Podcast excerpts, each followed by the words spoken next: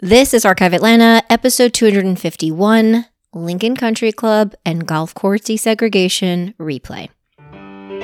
You're listening to Archive Atlanta, a history podcast where each week I'll be sharing a story about the people, places, and events that shape the history of the city of Atlanta. I'm your host, local tour guide, and total history nerd, Victoria Lemos.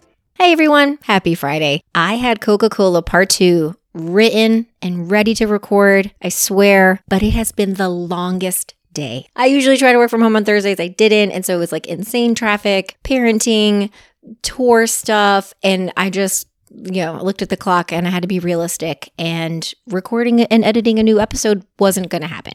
So I wanted to re release something from the archives, but I wanted it to be still relevant to Black history because we are in Black History Month. And then at the very same time, my friend Blake over at It's Our Atlanta um, posted a reel about the Alfred Tup Holmes golf course and the restoration of it. And so I thought, perfect. I am going to re release this episode that is from the summer of 2021 about Lincoln Country Club and the fight for golf course desegregation in Atlanta. So if you haven't listened to it already, I hope you enjoy it. I hope you learned something. And I will be back next week with a really fun interview, and Coca Cola will be here the first week of March.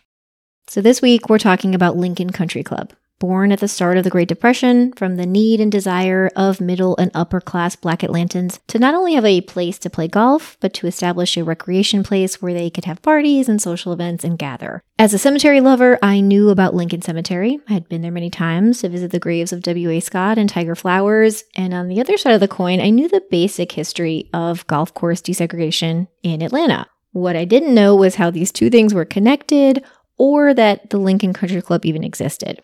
From the 1924 fight to even establish a second black cemetery in Atlanta, to the 1930 opening of the country club, through the story of black golfers and their fight to desegregate Atlanta's courses. This is such interesting history, you do not want to miss it.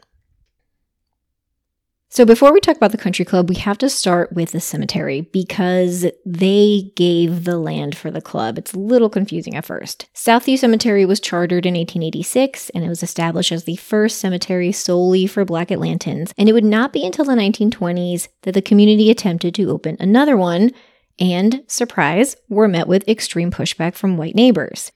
In November of 1924, a petition was filed by Rockdale Cemetery Company to establish a quote unquote Negro cemetery near Simmsville, which today is the area just south of Center Hill. The pushback ensued almost immediately. So proponents are like, hey, we need this burial space. And opponents, neighboring white residents mainly, were outraged over the fact that their property values could be lowered. And then they point out that Southview still has plenty of room. And there was apparently a cemetery called Chester Hill um, that had room for 200,000 more people. By the following month, the county had approved the petition and the company name was changed to Fairview Cemetery. And at this time, the area we're talking about, it's four miles from the center of Atlanta, but it's not inside the city limits. So all of these approvals and permits have to go through the Fulton County Commissioners. Now, Atlanta, though, attempted to exert its influence in the pushback. The two main parties that are complaining here are the Central Railroad of Georgia, who owned most of the surrounding property um, around the cemetery, and then the owner of the Atlanta Child's Home. And the Child's Home was a 1910 charity that was established to take care of mothers and their babies going through hard times. They had moved out to this location around 1922, and it was a white organization. In January of 1925, the groups asked the Fulton commissioners to revoke the cemetery's license, claiming that this was a quote unquote white section. And the Atlanta City Council had a rule that said cemeteries could not be established four miles out from the center of the city without like approval from them or something. And the city says verbatim, quote, by reason of the emotional nature of the colored race displayed on such occasions as funerals, it would constitute a nuisance and it would be harmful to the children of the Atlanta's child home. End quote. It would take almost a year for the legal battle to settle, and the Supreme Court of Georgia upheld the permit, so win for the cemetery.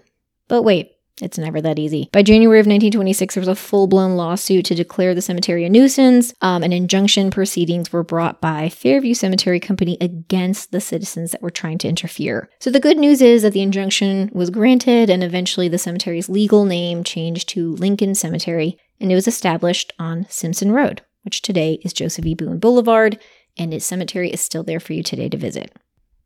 The first mention of a golf course for Black Atlantans is Piney Wood Country Club, which was described as a nine hole course built by some ex caddies in 1927 on farmland in Scottdale, which was in DeKalb County. This was the only place for African American golfers to play that was not being a caddy for a white golfer on a white only course. So in 1930, James Ivy and a group of men entered into a lease option for unused land belonging to Lincoln Cemetery for a golf course. Ivy was a pioneer mortician who founded Ivy Brothers Funeral Home in 1912, and he, along with Clark Blackshear, Guy Dobbs, S.J. Grimmett, T.R. Grimes, Lorenza Fisher, and Burrell Heath, are all listed as the founding members of Lincoln Country Club. Ivy also served as the first president. And their new nine hole course was designed by Lorenza Fisher, who was an insurance agent, and T.R. Grimes. On this spot, they erect a simple rectangular clubhouse described in the papers looking a lot like a log cabin. And it was used for parties, social events, you know, fraternity events, sorority events. It's important to note the lack of spaces that Black Atlantans had to socialize in. This is Jim Crow Atlanta, so if it wasn't on Auburn Avenue or on Hunter Street, there just weren't other places like this. It's not like black country clubs abounded. I think Lincoln is considered the fourth of its kind in the entire Southeast. 1932 also marked a massive reorganization of the club. Um, sounds like they did like a board of directors and they voted in people. So Ivy was reelected president at this time. And then Mrs. Faulkner, who was apparently an exceptional golfer, she was the wife of a first congregational pastor, um, she was at the club recruiting women to play. They held their first annual Southern Open amateur golf tournament, organized mainly by A.D. Crosby, who was the golf pro at the time, and they held it over July 4th weekend, so the 2nd to the 4th. And this was very bootstraps affair. So, like the instructions for registering were to mail your $1.50 entry fee to Crosby's house, which is still standing, by the way. Um, and this placed you in the running for the $60 cash prize winning. A short aside about the history of black golf tournaments. Um, the Professional Golfers Association, or the PGA as we all know it, was formed in 1916 exclusively for white men, and it would remain that way until 1961. In 1925, a group of black male golfers formed the United Golfers Association, which operated a series of professional golf tournaments across the country in the age of segregation. And a lot of local Atlantans that I will mention belonging to and playing at Lincoln played in these tournaments as well. Many players would also play in smaller local tournaments like this, and then they would move on to larger national events. So, like the winner of the first Southern Open at Lincoln was John Dendy, who was from Asheville, North Carolina. In 1933, it was Howard Wheeler. Now, Wheeler was a local. He learned to caddy at both Brookhaven Country Club and Eastlake Golf Club, and the story was that when the round was over, he would grab a club and he would mimic the swings of the people he just witnessed. Now, while he did go on to become caddy master, it was called at Eastlake, he was not allowed to play recreationally on local courses or in tournaments other than at Lincoln Golf Course. In 1933, W.E.B. Du Bois, who was living in Atlanta, of course, being a professor at um, Atlanta University, became a member at Lincoln. In 1934, there was a membership drive with a goal of reaching 200 dues paying people. So it would cost $2 as an initi- initiation fee or like a sign up fee, and then it was $1 per month. They also had 16 black golfers from Lincoln that traveled to the National Negro Golf Tournament in Detroit that year. And they had like a big farewell party at the clubhouse. And President Miller, Arthur Miller at the time, he had reduced the club's debt. He repaired the clubhouse. He had set up tennis courts. Um, they put a new roof on, new curtains, widened the driveway, and just generally improved the grounds.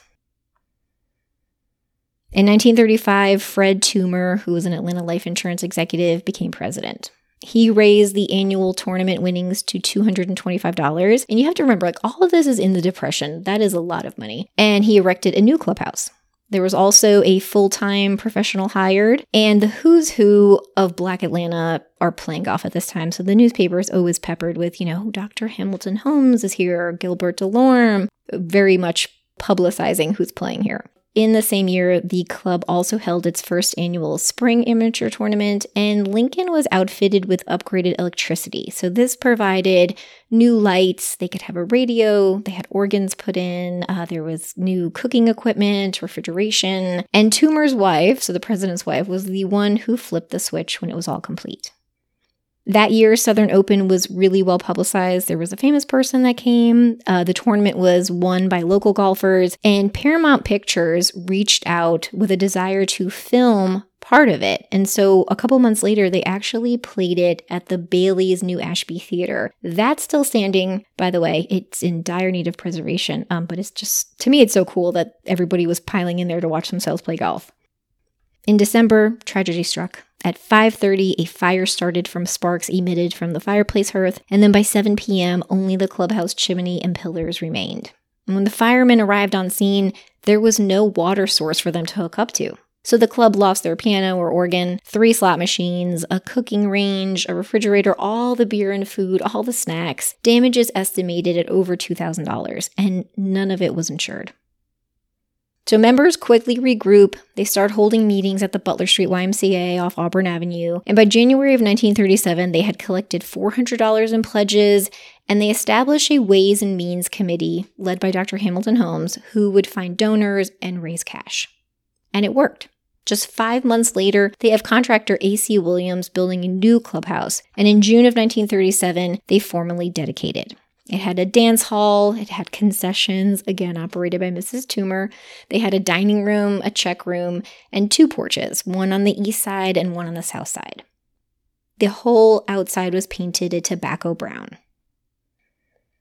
All of this, of course, coincides with a huge membership drive. The joining fee is now $1, and the annual dues are either $10 a year or $1.50 a month. And those monthly rates were cut in half for women, or for schoolboys. There was a lot of Clark and Morehouse kids that joined the golf club.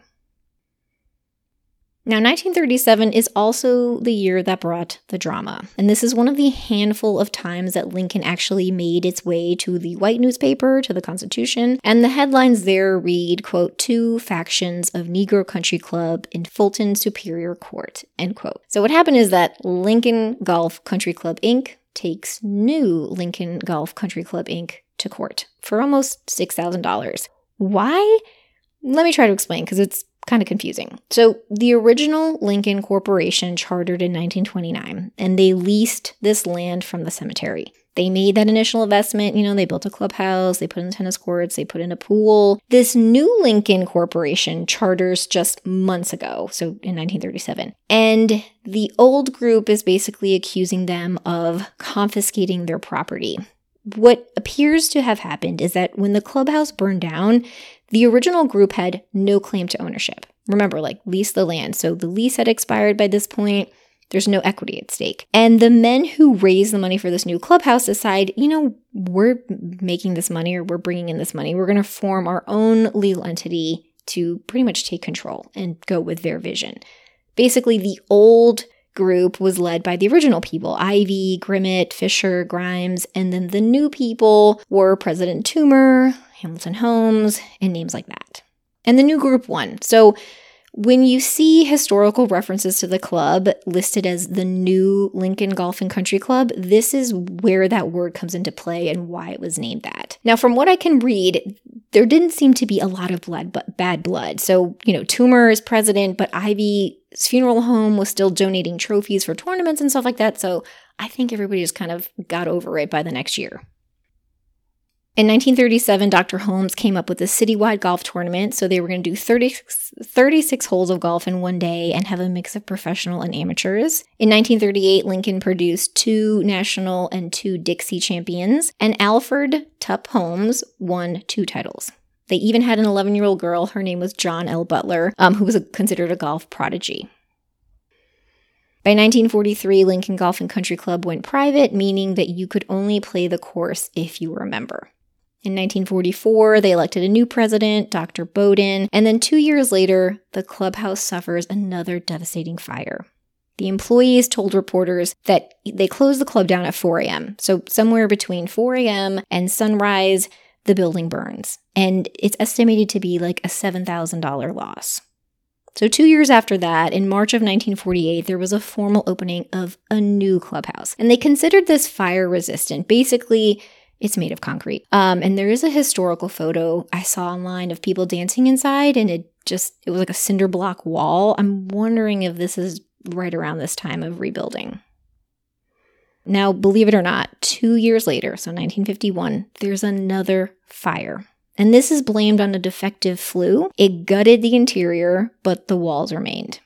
And so here's my hot take. This is purely conjecture. I don't always give my opinion. I did not read this in the paper. It was not even implied. But if you listen to the episode on residential bombings in Atlanta, you know that 1948, 1949, 1950, 1951, and further were the height of racially motivated terroristic bombings in the city.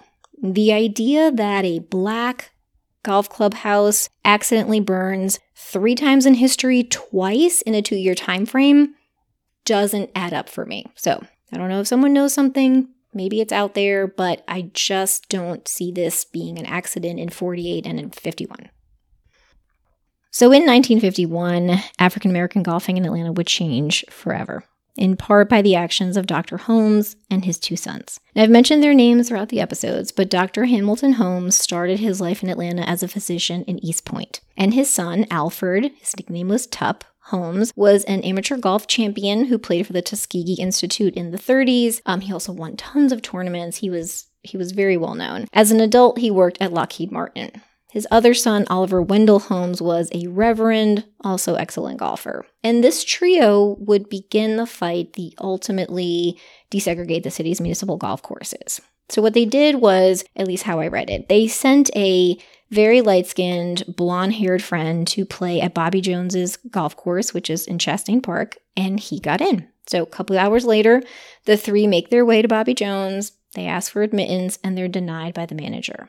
At this point in history, Atlanta is 59% white, and they have five 18 hole municipal courses to choose from. Black people, however, make up 41% of the population, and they only have the private nine hole Lincoln Country Club available. So, this group, um, Holmes and his sons, they formed something called the Atlanta Golf Committee. And they hire lawyers. They have the lawyers formally request admittance. So there's three lawyers. There's Ari Thomas, E.E. Moore, uh, Jr., and S.S. Robinson. And the, they write a letter, again, formally asking for permission to play. It's denied. Everybody's ignoring it. Mayor Hartsfield's ignoring it. Um, there's a chance to actually build a black municipal golf course. Councilmen, uh, there's one or two councilmen that completely oppose. They don't want to put money towards that. And so it takes about two years believe it or not, for this case to formulate and then make its way through the court system.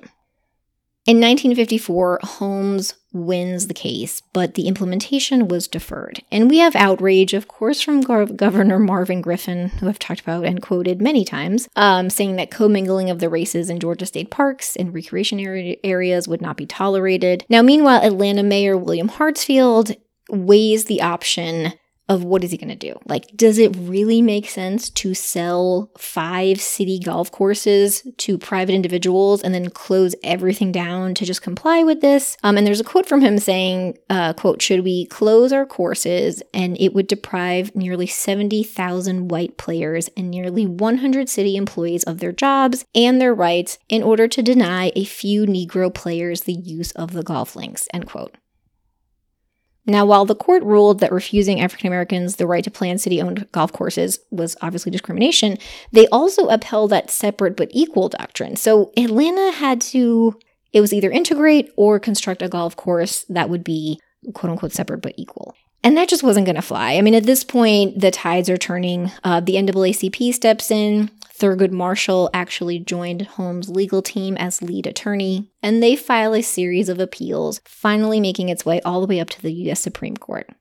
On November 7, 1955, the Supreme Court sent the case back down to the district court with very strongly worded instructions on ending segregation. So it would be December 24th, Christmas Eve of 1955, that Tup Holmes, Oliver Holmes, and Charles Bell tee up at the North Fulton Golf Course at Chastain Park. And I wish that the story was that we all lived happily ever after, but Atlanta golf world would make attempts well into the late 60s to keep black players out of tournaments and out of courses, but I think I'm going to save that all for a golf episode in the future. So there you have it the story of Lincoln Country Club and golf desegregation in Atlanta. Thank you everyone for listening. Remember to leave a rating or a review. You can also visit the Patreon link in the show notes to support the podcast. Hope everyone has a great weekend, and I'll talk to you next week.